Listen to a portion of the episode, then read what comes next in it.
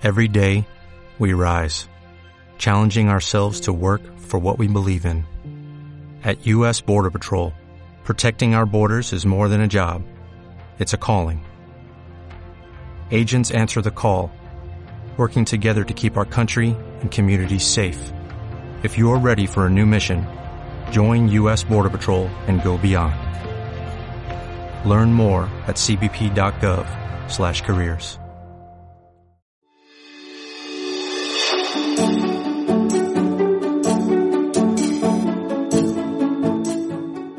Muy buenos días a todos.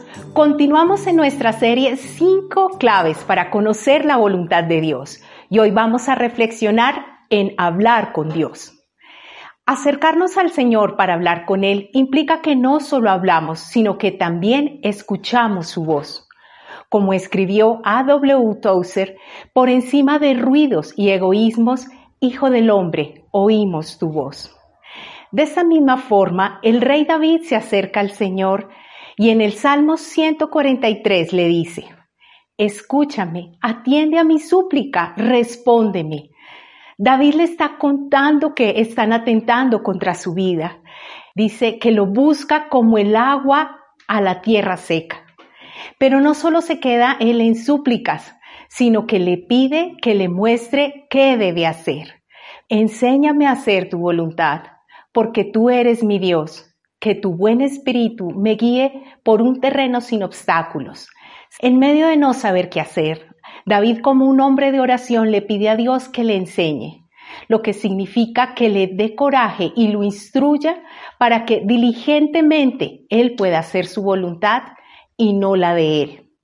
Con base en estos versículos hay tres palabras que podemos rescatar al acercarnos para hablar con Dios. Una de ellas, la primera, es anhelar, es acercarnos con hambre y con sed hacia Dios. La segunda es sinceridad.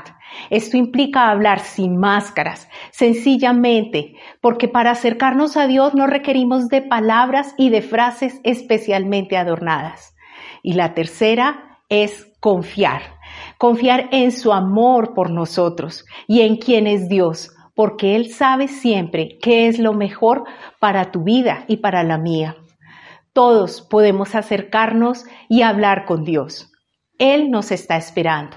Mientras más lo conozcamos, mientras más conozcamos a Dios, vamos a conocer su voluntad y sus caminos y podremos como hombres y mujeres de oración ir alineando nuestra voluntad con la suya si queremos conocer cuál es la voluntad de Dios para nosotros, acerquémonos hoy para hablar con Dios, anhelantes, con sinceridad y confiados en su amor y en su soberanía.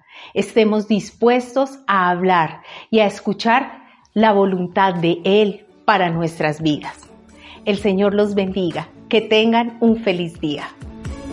Disfruta de más reflexiones en nuestro canal de YouTube. Suscríbete y activa la campanita de notificaciones.